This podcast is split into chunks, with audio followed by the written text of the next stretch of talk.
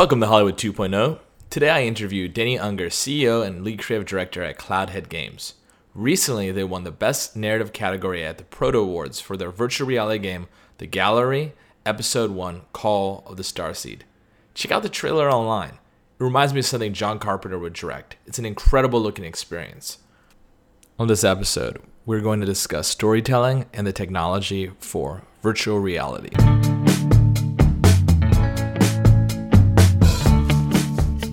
Now that everybody kind of understands that using your hands in VR is a really substantial thing, I think you're going to see better motion controllers. We did a demo with Valve recently for a new prototype controller that just floats in your hands. You're not actually holding something, but there is a controller there in your palm to grab onto for different actions. The intuitiveness of that is going to increase, and I can also see transducers that sit on your body and simulate different effects. I could see that stuff becoming more and more popular. And I can also see, eventually we'll get full body tracking, or at least additional points of tracking to bring the user into the experience. There's definitely like a base kind of language that is used to describe it and kind of navigate it, whether or not you're going to film school in Japan.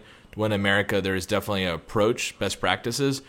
How closer we are to that in VR regards to it as a storytelling medium where no matter where you're at in the world, there's kind of a universal language. So we just returned from VR on the lot in Hollywood at Paramount Studios. And it was kind of a very kind of closed, insular event where all the major studios come together and they talk about virtual reality and where that crossover with Hollywood is and kind of where the state of it is. And it was a really interesting conference to participate in. I spoke on VR game production, but I sat on many panels listening to what was being said. And it was apparent to me just how far behind Hollywood is in terms of the types of experiences that they're trying to shoehorn into VR. In some ways harmful for what VR actually is and what it's capable of. But I think it really comes down to them as storytellers trying to figure out a completely new tool set, obviously, but really shoehorning in old techniques that may not be well suited for the medium. So there's a lot of turmoil, I think, in Hollywood right now because they see VR as, it's a major new medium that will dwarf 3D film. And they're just trying to get their heads around how to deal with that. So there's a lot of 360 video, for example, being kind of touted as the way to handle this. That falls down on several kind of fundamental levels. Even though you can kind of approach it from a traditional kind of storytelling filmmaking mode, you can do cuts and you can do kind of traditional things. How you focus a user's attention when they can look anywhere is a really difficult challenge that game designers have figured out a long time ago, but Hollywood's never really had to deal with that. You see that there is potential through a higher level of interactivity, which comes far more from the game world than, let's say, film. Is there some type of happy medium? I think that the fundamental problem is that it is its own medium. It is its own art form, and trying to build movie content in that space in a very traditional way doesn't work. It falls apart fundamentally. One of the ways I see this kind of playing out is, and even game designers are trying to kind of figure out because it's not a perfect medium for games either. It's a very different sort of one-to-one real experience. And everybody's trying to figure out where the edges are and where to push it. And I think what it'll kind of come down to, or at least this is what it feels like to me in terms of the direction that it's heading, is it'll be kind of like non-consequential interactions in a active 3D space. So an example I could give would be, it's kind of like you're on the wall with Legolas and he's shooting orcs, and the story's playing out, but I want to be sitting there with my family, my wife and my two kids, and I want to see some virtual representation of them beside me. And we're all sitting there on the wall with Legolas, and me and my wife can be lazy and passive, and we can watch this story play out. But my kids, who are hyper and don't want to just sit there, they could actually stand up, approach the wall, grab a bow and arrow, and fire off a few shots into the orcs. And it would have no impact on the narrative that's being told, but you're giving the audience another level of presence that they're just kind of not used to. But I think that the things that Hollywood has to get its head around is that movies, while it's a very personal thing watching a movie, it's also a very social thing. And you kind of want to be in a space with your friends or your family while you're experiencing that thing. You can still tell that amazing deep story and you can still do cuts and all the rest of it, but they have to start moving more towards building out these environments in full 3D, using photogrammetry, which is a technique that you can take pictures of a 3D environment, a real world environment.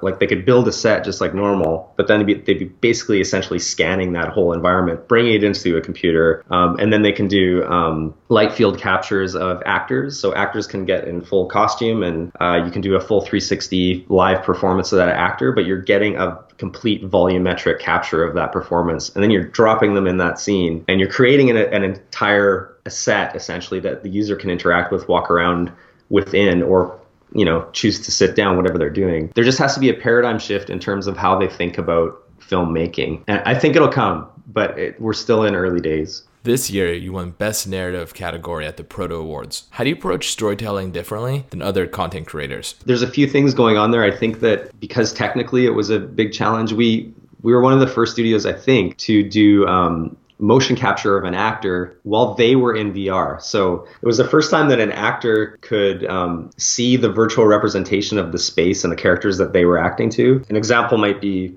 on Avatar, when James Cameron filmed that, he had the actors dress up in their motion capture suits, and then he had a virtual camera that he would kind of look around the set, and he could see the world that the actors were acting in, but they couldn't. They had to use their imagination. So we did kind of that in an inverse way, where we put the actor with a VR headset on and then showed them the space that they were acting to and just let them go. So we had like virtual teleprompters and virtual marks where they had to kind of walk to, but they were in the actual world, which was, I think, that added to the performances that we got out of the actors that were in episode one. And I think it really helped them lose themselves in the moment. So that was part of it. I think the other part was because most of us come from gaming backgrounds, we kind of knew how to design spaces to channel player focus, and, how to gate moments, how to bring a user to a specific moment in time where they have no choice but to pay attention to what's going on. The challenging thing about VR is that you can't prevent a user from moving around or looking somewhere else when they're seeing, a particular bit of action play out. So you have to kind of bring everything to bear to make them focus on a moment.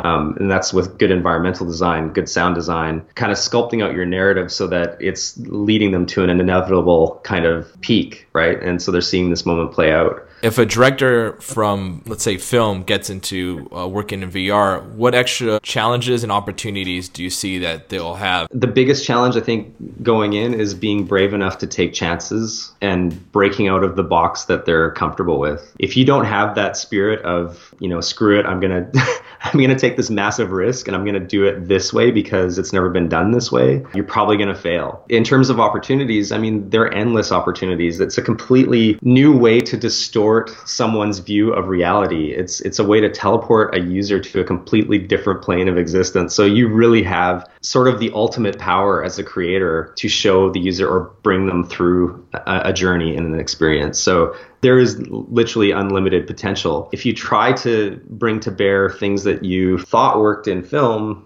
into VR, you're likely not going to succeed. That being said, I think that there is value in jumping into 360 video just so that you can get your head around the technology at a very basic level, and moving on from there. But being ready to aggressively take chances after that. I was wondering, when you start putting together these experiences, how do you bring in your influences? Are they subconscious? Are they direct? Like, what goes into your mind? Yeah. So we were pretty deliberate in the choice to make this the first episode of The Gallery, Call of the Starseed, set in the 80s. Originally, we weren't doing kind of a period piece in that way, but over the course of designing the thing, we started to understand that there's a certain emotional context to the 80s for a lot of people. And what that is, that nugget is that the craziest shit could happen in the 80s, but in an 80s movie, but you would always be kind of taken back to this place of safety. So when we started thinking about it that way, it had a really nice parallel to virtual reality, because for a lot of people, their first time in VR is a little bit shocking, especially with the latest technology.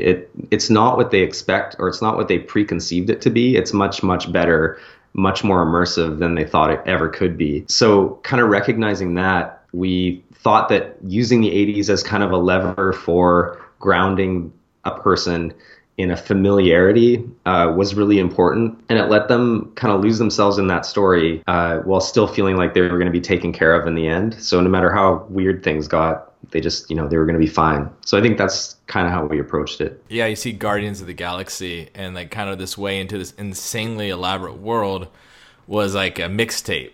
And yeah. No, I mean, other than hipsters, no one really uses mixtapes anymore. Yeah. And I think that was a great, you know, I guess a rabbit hole. You jump right through into this elaborate world. And I think that's smart that you use nostalgia to bring somebody into new technology. Like it was, we weren't sure if it would work as a concept, but it definitely grounded people in the moment and let them just kind of relax into it. Thanks for listening to another episode of Hollywood 2.0. You could find me on Twitter at Peter Katz1, it's K-A-T-Z. And the music on this episode is from the band The Ballet, and the song is Difficult Situations.